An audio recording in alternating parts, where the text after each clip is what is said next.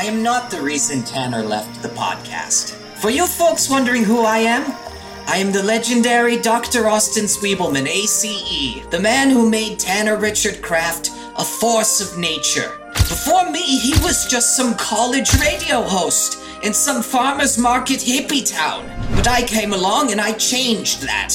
It was Tanner the Hostman and Austin the Postman. Yet some people like to say that I made him leave. But this is simply not true. Video did not kill the radio star. I made him a fortune. A fortune he was lucky enough to get two percent of, which is more than most American workers get from their bosses. Every week, come rain or come snow, I made Tanner get on camera and do what he does best. Even if he was sick, even if he had a family funeral at the same time, I got him to podcast. It was all going so well that I finally got an email from our biggest, most lucrative YouTube sponsor, the mobile game, Diner Dash of Clans. All they said we had to do was make the show more family friendly, and I had just the angle. But this is where the trouble started. This is the story of how I lost my golden boy. Season's greetings! Today we're here to talk about the best Christmas movie since Die Hard. So deck your bells and jingle your halls. It's the Bomb Squad Podcast, episode lucky eighty-one. I am your host, Doctor Austin Zwiebelman, A C E, and with me tonight I have... Tanner Richard Kraft. And I'm Joseph Vrenick. Today, we're covering the newest Baz Luhrmann biopic, Elvis. I know Tanner is the real star of this show and would be more suited to cover such a larger-than-life movie, but I have a special surprise at the end of the episode. So I'm taking the reins on the sleigh, so to speak. To start off the show, let's talk about the Memphis Flash, the hoppin' hillbilly, the king of rock and roll, Elvis Aaron Presley. He has been depicted before by the likes of Kurt Russell and Jack White, and so many lounge singers in Vegas. Listen to this right now. There's two things you need to know. Uh-huh. I'm a king. And number two is, look out, man. Look at that. They're coming at you. You see that? What were your personal impressions of Elvis before seeing this movie? We're going to start with our own Missouri Flash, Mister Tanner Richard Kraft. None of us were alive when Elvis was alive, and I'm pretty sure the majority of us, our parents, were at best maybe five when he died. Maybe a little older, but most Elvis uh, in our context is a long gone figure who's more myth than he is man at this point. Darling, I'll be... So before this, my general impression was, you know, I've heard a few songs here and there, uh, but the larger cultural context I've ever heard Elvis talked in is um, Elvis sucking. The type of music Elvis made was the exact type of R and B, rhythm and blues music that black people at the time were making, and yet Elvis was making millions of dollars getting sold out shows while black people were reduced to their own black radio stations without a ton of national airplay. And uh, the popular convention saying, so to speak, was that Elvis stole from black culture, made a profit off of it, sort of like the original, one of the biggest cases of that being a thing. And black people have been going out shaking their behind for, for, for centuries. And what the hell's unusual about them shaking their hips and stuff? And that's all Elvis was doing, was copying that. It is the impression I knew Elvis from. I've heard a few of his songs. I was always pretty fond of the song Hound Dog. I thought he had a really interesting voice. I thought the way that people reacted to him then was fascinating. I, I just wasn't super familiar with his music. So everything I know about him is just through that context of he stole from black culture and what little like parodied things, you know. When I thought of Elvis, I thought of end of his life Elvis eating peanut butter and banana sandwiches, barely able to fit into his jumpsuit, basically shitting his life away, both metaphorically and literally. I did know that Elvis was a larger-than-life figure, so when I knew that Baz Luhrmann was making the Elvis movie, I was pretty excited because who better for a larger-than-life figure movie? I'm afraid I haven't been a very good host on sport. You see, I'm Gatsby. Baz makes everything larger than life. Just watch the Your Song scene from Moulin Rouge. So, uh, yeah, that's all I got. So, uh, back to you, Austin. Yes, yes, all this about stealing. I like to think of Elvis as a man who gave. Gave the gift of music.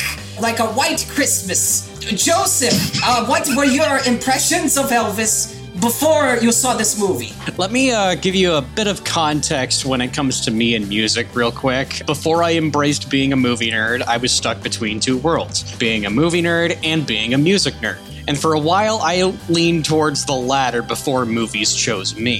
However, when I was a music nerd, before R E M, before Bjork, and before the Ramones became like my all-time favorite artists, I was a ride or die defender of classic rock, very specifically the Beatles and Bob Dylan, but not really Elvis though. I was always very much aware of who Elvis was because he's just this giant figure who's kind of hard to ignore. You should have seen me at dinner tonight, man. I was going in tempo. Yeah. But growing up, I always had it in my head that, I mean, his music is fine, I guess, but he's not the Beatles, who Elvis notoriously hated and trying to get John Lennon specifically deported. The Beatles just flex so much harder than Elvis. Fuck, I flex harder than Elvis on days when I have to take a massive dump. What a chump. Hit Franklin. Yeah.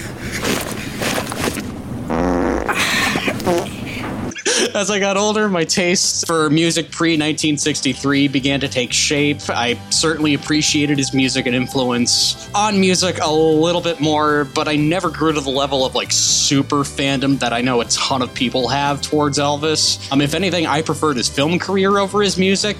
Elvis has some like really goofy but still really fun movies under his belt. Can you help me, please? Yes, ma'am. Well, then I'd like you to check my motor. It whistles. I don't blame it. So going into this movie, I wasn't too worried about, like, facts being skewed, because that's just kind of expected with biopics at this point. I think I'm bisexual. Freddie, you okay? My worries kind of laid more with how far Baz Luhrmann was going to take his style. I'm not a fan of Baz Luhrmann, and he's also the director of one of my least favorite movies of all time, Moulin Rouge, and that's where his style goes all fucking in, but it's a style that's very appropriate for Elvis, so I was willing to give him a shot for this. But yeah, no, my thoughts on Elvis essentially boiled down to I respect his work and I really like it, but I don't obsess over it like a lot of folks seem to, which kind of set my expectations to a very reasonable level for this film. So back to you, Doctor. You and I have just complete opposite takes on Baz. We have a lot of opposite takes on just things in general. We're, we're very different people. I live for Baz. You don't. I do not. Joseph, I, I liked the part where you said you appreciated Elvis's music much more than I liked the part about the pooping. Before this movie, I personally thought of Elvis as the kind of man whose demons had overshadowed his gifts. I hear from a lot of people in the press corps that you're really a shy, humble, wonderful human being. Well, I don't know what makes him think that. I, you know, there's a gold belt and the... He was more Nicolas Cage and Michael Jackson to me. Someone who spent his money too quickly. A man who was always at risk of contracting mono on any given evening. Somebody who would try to do a karate demonstration on you if you asked him for an autograph. A man who'd just be another novelty of the past were it not for somebody above him pulling all the strings. First of all, I plead innocent of all charges. But I truly did not know the extent of help he had until I saw this film. This movie helped shed light on the lifelong friendship Elvis had with Colonel Tom Parker. The friendship that made him the international superstar that we all know. In a way, this is a Christmas story. About a little boy who didn't believe in Santa Claus, even when Santa was his manager. This moves us on to our overall thoughts. We're going to start with Mister Joseph. How did you like this holiday-themed rock and roll story? Oh boy, uh, man, did they really have to make the remake of Walk Hard, the Dewey Cox story, damn near three hours long? um, jokes aside, th- this movie is very A-okay. Positives out of the way first, Austin Butler, that man deserves all the buzz he's been getting. I cannot imagine just how nervous that man was when he had to fill those giant goddamn shoes. It's hard not to feel like a little kid in your dad's suit.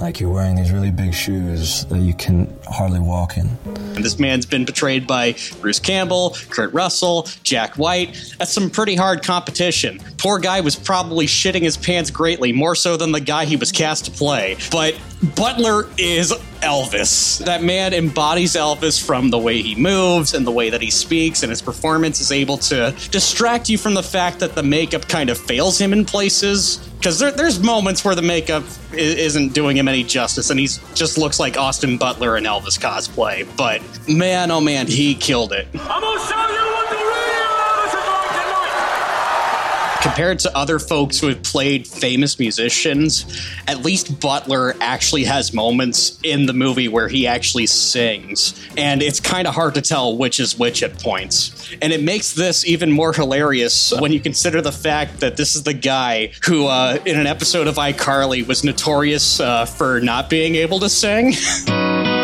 You're so beautiful, I need the world to see. I can say whatever I want about Baz Luhrmann, but Luhrmann is able to get his set designers to create like these giant, dazzling, lavish sets that always look great on film. Same with like the costume department and just everything on like a technical standpoint. Performances across the board are fairly solid. Like even Tom Hanks doing whatever the fuck he's doing the entire film was pretty solid because, well, Tom Hanks is a very reliable actor. I thought he was good. Now, I don't know nothing about music, but I could see in that girl's eyes. She was having feelings she wasn't sure she should enjoy. He was my destiny, right under my nose. And I must admit, Luhrmann was a very solid pick for the director's chair for this. This is probably the best movie he's made since Romeo plus Juliet, a k a the movie where Leo DiCaprio is terrible at performing Shakespeare. I defy you, stars! With all that said, my biggest issue with the film is that it's a very, very generic biopic that ticks off a lot of, like, tropes that you see in biopics, and it doesn't really do anything new or original with it to try and make it unique to the artist that they're covering. I had two movies in my head the entire time as I was watching this. As previously mentioned, Walk Hard, which pokes fun at all of the biopic tropes, that it's not easy to see those tropes in, like, actual biopics and not laugh. Like, I kept saying, you don't want no part of this shit, Elvis, whenever he would pop pills, and was waiting for the one drug for Elvis to reject at the end was a laxative, much like Dewey Cox with Viagra. Get out of here, Dewey. You don't want no part of this shit. What y'all doing in here? We doing pills. But the other movie that I had in my head was uh, Man on the Moon, the Jim Carrey biopic about Andy Kaufman. Both of those movies do something that I wish biopics would just stop doing, which is shut up and recreate the hits that everybody has already seen in archive footage or on YouTube already. I wish um, Elvis explored elements we hadn't seen in archival footage prior to the movie being made and was more of a character piece, but I guess that was the route that they needed to take to please an audience, which was just make a generic biopic, which it worked, I guess. Unfortunately, that just made the movie okay for me, so back to you, Doctor. Thank you very much, Mister Joseph. Boys, I have a joke for you. Did you know that Elvis liked Christmas so much that down at the North Pole, they called him Elfish Presley? Yes, it is a Christmas movie. Tanner, did this fill you with the spirit of the season? Especially since Mister Presley was a father, and you know what you say about fathers, yeah? Yeah, Tanner, what do you say? Dad's rock, baby? Yeah! There we go. Bingo! We got one. Sure, yeah. Um, Christmas. Um, very loose definition of Christmas, but what the fuck ever, I don't care. So, I was pretty excited going into this movie, obviously. I'm a big fan of Baz Luhrmann's style, and Elvis is a larger-than-life figure. I had high expectations because of that combination alone, but what got me really excited for it was the critic David Eyrik's negative review of it. Everything he said was bad about it, made me want to see it even more. It's gaudy, it's over the top, it's flashy, it's ridiculous, and I'm just like, yes, give it to me, baby. Yes. So I came in with some uh, high expectations, and somehow Baz Luhrmann, Austin Butler, and Tom Hanks blew it out of the water. When the movie starts and Tom Hanks is vaguely wandering through a horrible-looking C G I casino, I knew I was in for a goddamn treat, I tell you what. Over the next two hours and fifty minutes, I laughed a lot, I cried a lot, and I became so fully engrossed in it. Is it a by-the-numbers, beat-by-beat biopic? Sure. Is it suspiciously similar to Walk Hard? Yes. Dewey, I'm cutting half pretty bad. In case I don't make it, then you have to be double great for the both of us. Jesse, Elvis's twin brother, who died at birth. Tragic. My darling, you'll have the strength of two men. But honestly, I think that's what makes it great. Walk Hard just made fun of all those biopic tropes to the point where a lot of movies would feel scared of even walking onto them anymore. What this Elvis movie does is stare straight into the Dewey Cox story's face and says, yeah, what about it? It embraces itself for what it is and doesn't have any qualms about it. And I think that leads to a lot of quality. And Baz's style, of course, is just generally perfect for it. Is the editing excessive? Yeah, but I love it. There are so many great, insanely quotable scenes. Like, it got big on Twitter the day this movie dropped on V O D, but I can never get enough of Tom Hanks going, that's a thing. He's white. He's, he's white? What do you think, Texarkana? What? One of the best scenes ever. This is him talking about the Christmas, yes? The snow on no, Christmas is white. uh, sure, but he's talking about Elvis. Elvis is white. Maybe not as white as snow, but still pretty white. Oh, the skin color. Uh. Yeah. What about, um... It has nothing to do with us. It has everything to do with us. That's just a funny meme. It has everything to do with us. That reminds me, there are two things about this movie that's perfect, and I'll roll into the second one of the first one. Austin Butler's performance in this movie is so fucking good. Sure, he's just embodying Elvis, but I feel like he's definitely making a character out of it. He is putting his own spin on what Elvis is. He's playing Elvis less like a real person and more like a mythic legendary figure, which is what he is in our current cultural context. And the movie as a whole treats him that way. Everything he does is superhero-esque. Colonel Tom Parker in the movie even says as such. In that moment, in a flash of lightning, I watched that skinny boy transform into a superhero. Wait! The relationship between him and Tom Parker is, of course, the central conflict of the movie. Tom Parker was a, you know, pretty shitty guy, and Elvis was, well, you know... Elvis died shitting, you know. And there are a couple of moments that just really sell it. I remember crying at the scene where he sings If I Can Dream. The entire time, by the way, Tom Hanks is doing the "Where will he play Santa Claus?" which is so fucking funny. I do not know what is going on. Singing Hound Dog? What does that have to do with, with Christmas? And then when he sings Dream, which was a real song that Elvis performed, and that is the only time he performed it live, and he's so affected by everything that's happening around him, I thought that was really beautiful. It's It's the best scene of the movie. Oh yeah, it's by far the best scene in the movie. The shot where it, at the end of the song, where it does all those newspapers and magazine covers that show that he's back, baby, that was fucking awesome. I don't know if that's my favorite part or if my favorite part is when he does the uh, Vegas show for the first time. All of the scenes of Elvis performing in general are fantastic. Uh, movie's not perfect. I understand that movies are problematic and protagonists are allowed to be problematic, and it does, if a protagonist is problematic, that doesn't mean the movie's bad. But I did think it was weird how the movie sort of glosses over the whole Priscilla Presley was fourteen thing. They kind of mention it offhand where they call her a young beauty. Priscilla, the pretty teenage daughter of a United States Air Force officer. And then they just kind of... roll right past it. Well, they say she is teenager. And that is a gross thing Elvis did. I also appreciated how this movie gave me context for why Elvis was so much stealing from black culture, so to say. He was stealing it in a literal sense, sure, but he grew up on that music. He grew up in black communities, so that was just the music that he knew. And I, I never really knew that from the way modern people talk about Elvis, is that's the type of music he grew up in. Hey, sing the hell out of that song. I would love to record that.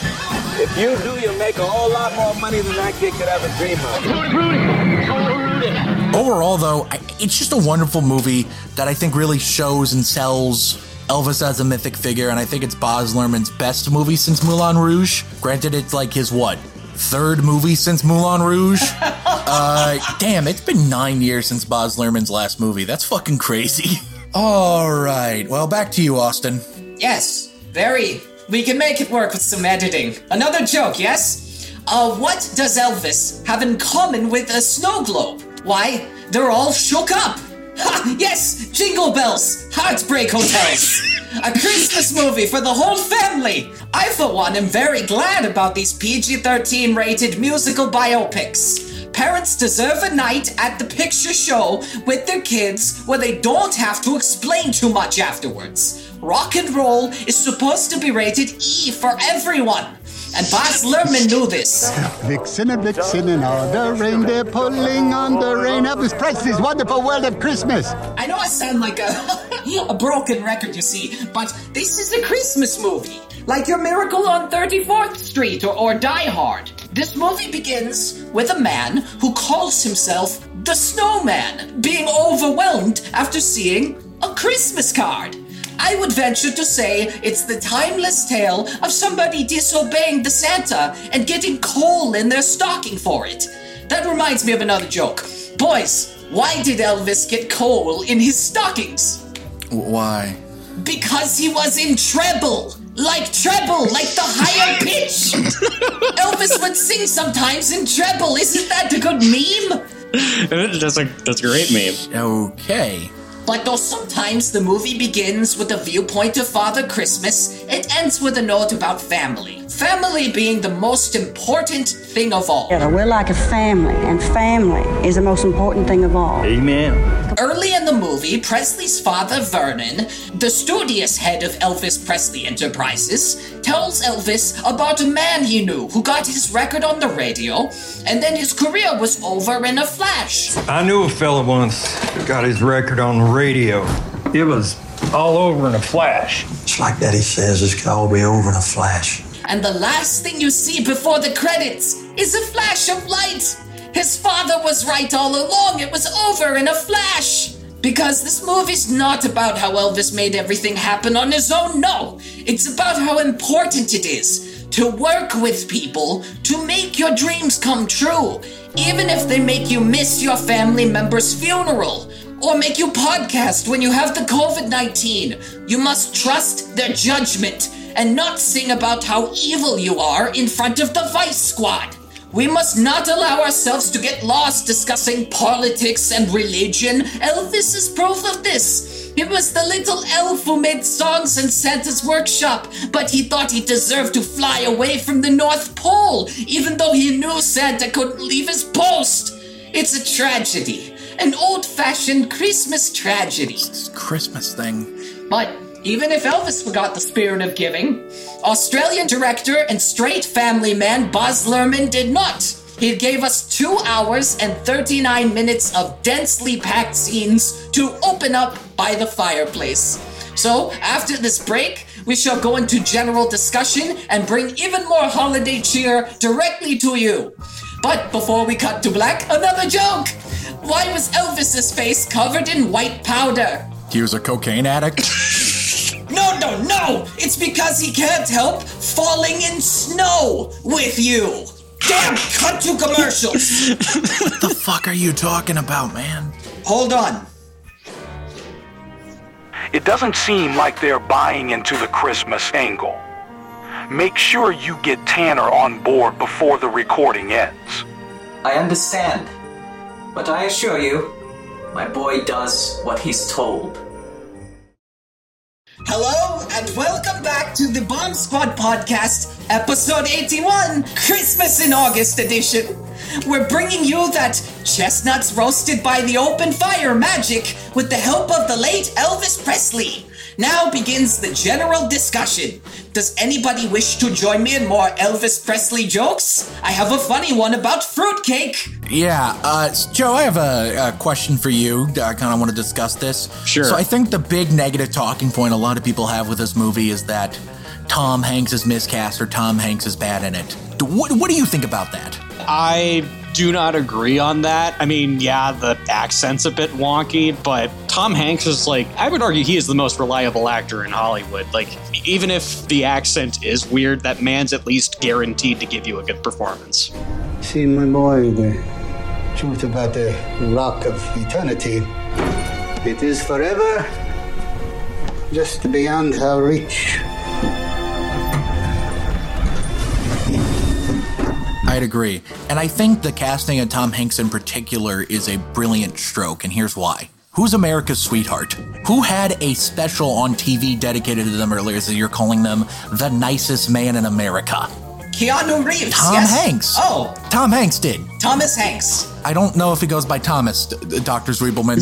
Um, my point being, everyone loves Tom Hanks. Everyone wants to trust Tom Hanks. So in this movie, which is framed from Colonel Tom Parker's narration, remember that is the first thing we see in this movie. It's a story from him, a unreliable narrator. I wouldn't say that. And every time you see him, you're like, oh, that's Tom Hanks. I want to trust him. Tom Hanks can't hurt me. Your future, Mister Presley, blazing before you. Recording contracts, television, even Hollywood. So I think it's a really brilliant way to make the audience fall into the same allure that its main character and target does. What, you, you see what I'm saying here, Joe? Yeah, I, I, I understand. I have something to say about the real life Colonel. Did you know that that thirty-five thousand dollars contract deal that the Colonel orchestrated to buy Elvis from Sun Records was not just the biggest payout of its kind at the time, it was instrumental to keeping Sun Records from collapsing under debt. Because of that money, Sun Records were able to launch such musicians as Johnny Cash and the Roy Orbison, Carl Perkins, and Jerry Lee Lewis. Through the kind actions of the Colonel, we got the gift that keeps on giving. Yeah.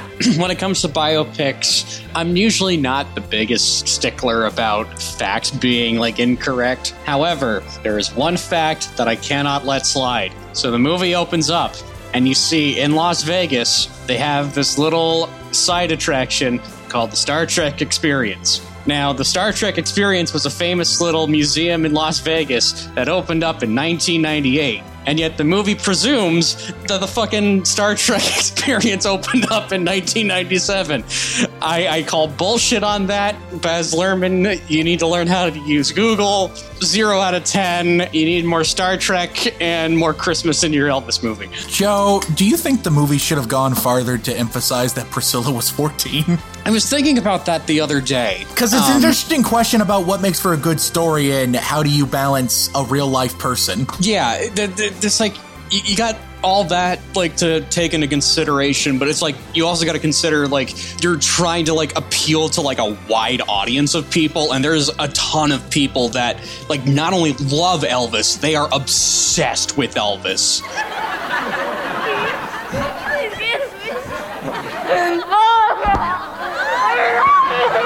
It feels like like they tried their best to like address it as best as they could to appeal to a wide audience, because at the end of the day, that's what all these fucking movies are for, is they're there to make money. Especially when they're made by a studio like Warner Brothers and they spend one hundred million dollars on it. Exactly. So do do I wish that they addressed it more? Absolutely. And in fact, there's a lot of ways that I wish that this movie kind of went about in terms of just portraying Elvis as a character, at least in terms of the writing. I think Austin Butler's doing a lot of the heavy work.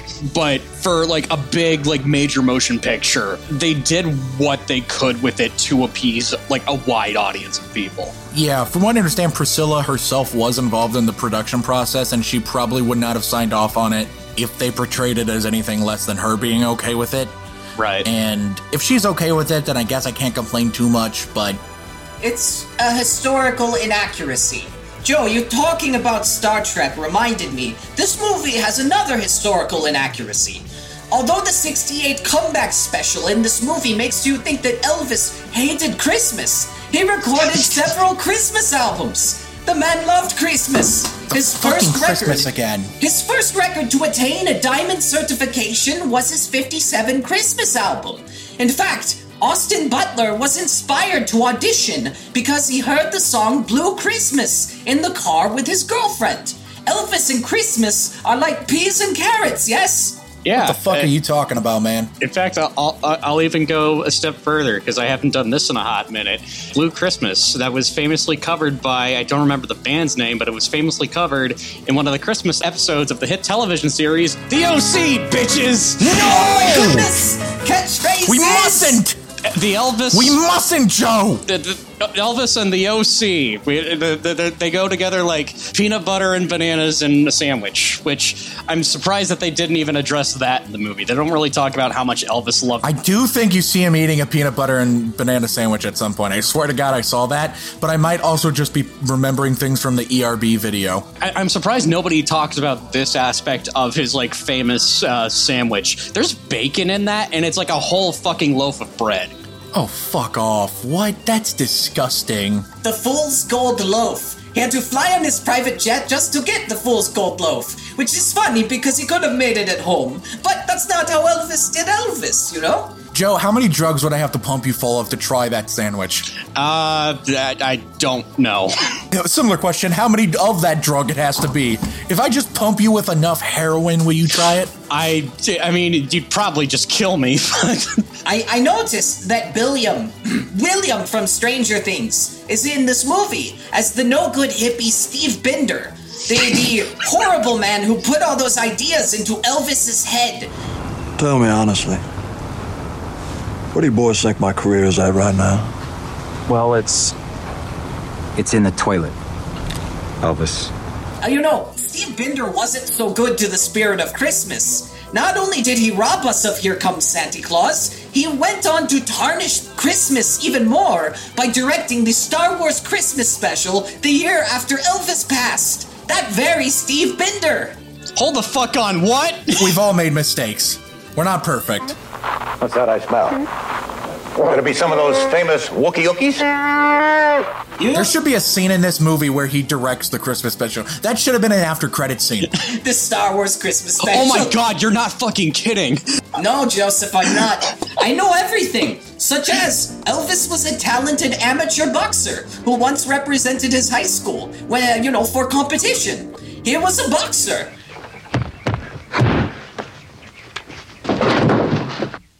What happened? A joy trip? Joey, please. I didn't mean to knock him out. Get a little uncomfortable in here, you know. Yeah. Do I still get my five dollars? Like the holiday Boxing Day, huh? It all ties back to Christmas. Americans don't even celebrate Boxing Day. Oh. What the fuck is up with you in this Christmas thing, man? You know, Tanner, you should focus more on saying catchphrases. Joe already is ahead of you, yeah? My favorite fucking thing are people who are like, I saw Elvis at Taco Bell last week.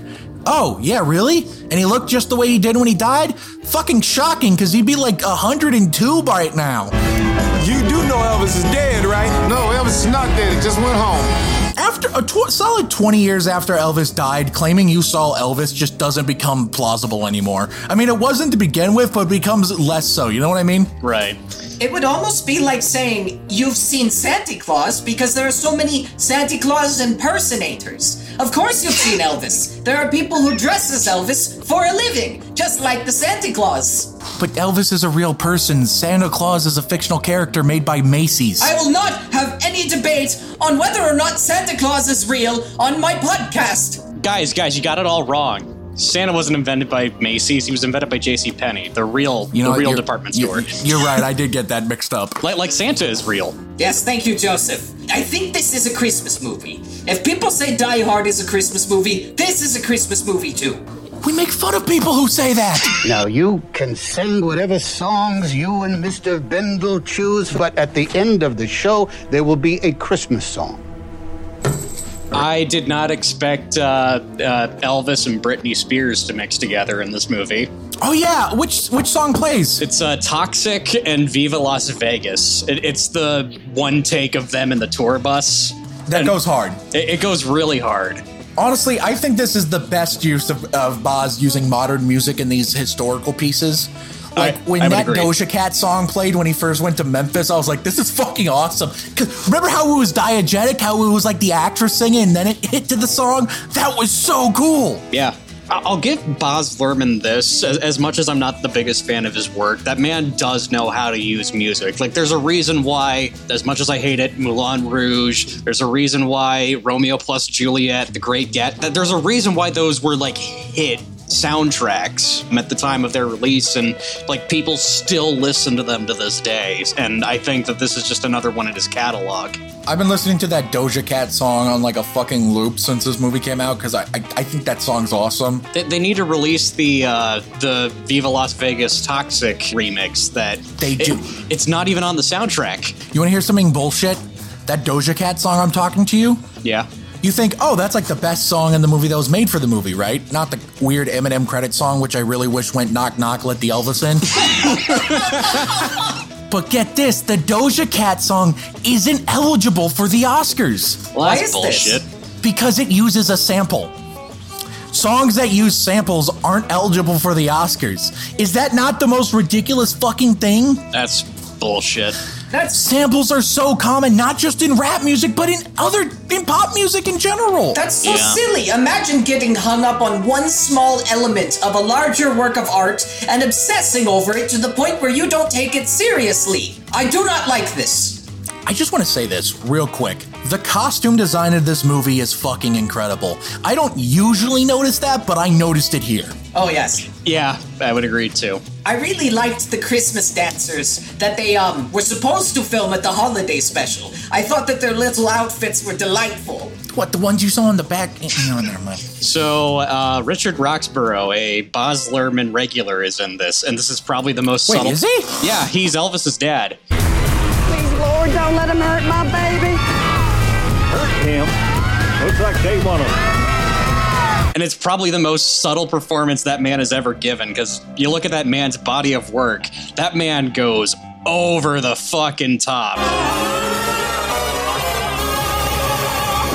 One of the hardest shots in the movie is his dad crying and Elvis comforting him. That it, goes so hard. It goes really hard. Yeah, no, you compare that man to this movie and you compare his performance in Moulin Rouge or fucking Van Helsing from two thousand four because he was Dracula. That man knows how to go over the top, and then here he is playing like the most subdued character maybe of his entire career.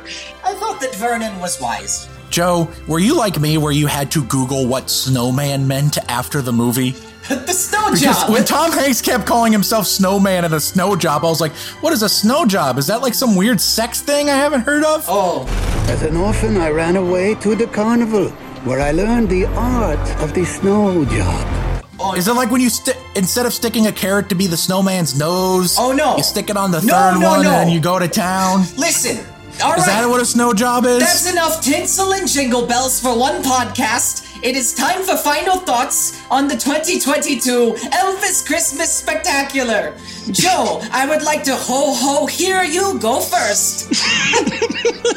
Okay, um, it was fine. Austin Butler is the real reason to see this. It sucks that the movie was just an okay crowd pleaser, but in order to pay respects to both the life and death of Elvis Presley, it is better to make an okay crowd pleaser than a big, fat, stinking turd.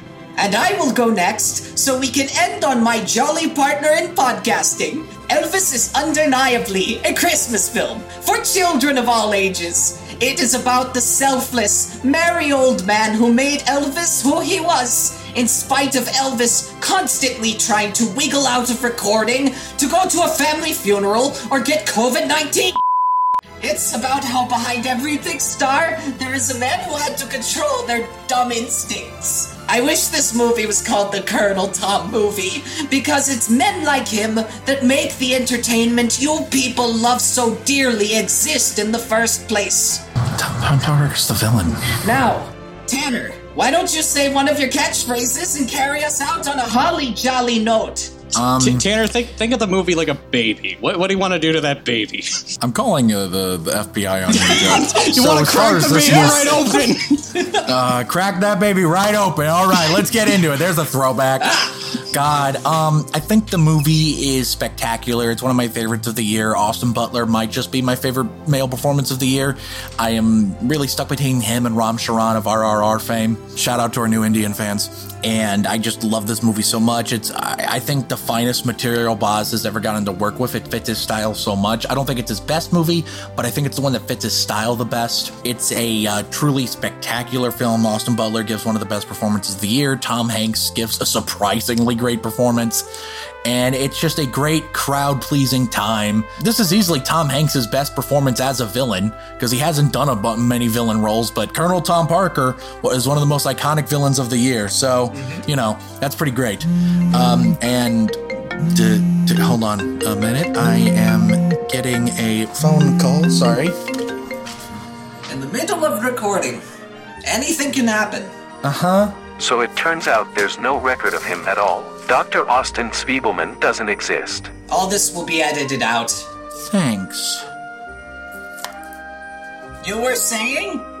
Doctor Austin Zwiebelman, or should I, I guess, just say Austin Zwiebelman, because hmm? you don't have a doctorate in anything. What? Is there anything you want to tell me? Any truths or lies you want to confess to? I keep you locked up here doing these podcasts every week because I never got my podcasting degree. I can't go on other podcasts. I have to keep you here. Degree? My past is the least of your troubles, my boy. If you want out of your contract, if you want to get away from me, you must pay Enterprises the sixty-nine million dollars you owe me in Funko Pop back taxes. Oh, you? Whether you like it or not, you're my sideshow attraction. Look deep in your heart. We are the same, you and I. Two odd, lonely children screeching at eternity. I am nothing like you. I'm not a fucking liar. I'm not a fucking leech. I am not a manipulative sack of shit, Austin, okay? I could find some other fucking editor. You're fired, you fucking liar, okay? You're fired. No, no, I am not the one who is fired. I control the post-production. I can edit you out of my show, out of my life. I swear on my dancing chickens that you are never coming back on the Bomb Squad podcast. Edit this. Now it is time for the outro. Damn you. You're finished. The deal is off. What? Yeah. We lost the sponsorship? Oh! Well... that wraps up this episode and apparently our hopes at making money. If you're listening to this on any of the audio platforms, please donate to our Patreon. If you're watching on Spotify video, please visit our Patreon and donate some money. If you're watching on YouTube, thank you for the ad revenue and consider donating to our Patreon. And while you're at it, head on over to our Patreon and send us some money so we can make more episodes without Tanner. Head on down to the comment section. Do you love Christmas? What's your favorite Christmas movie? Do you know any hmm, good lawyers to fight a lawsuit from a mobile game company? Comment below and let us know.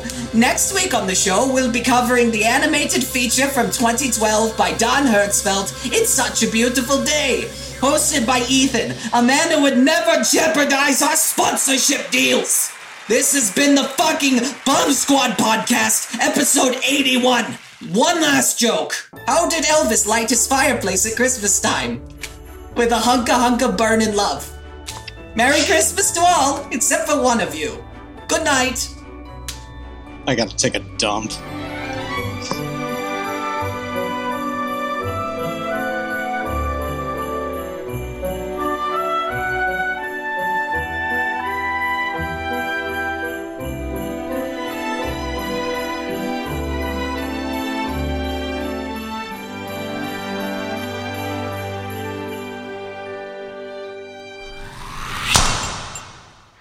Ladies and gentlemen, Tanner has left the building.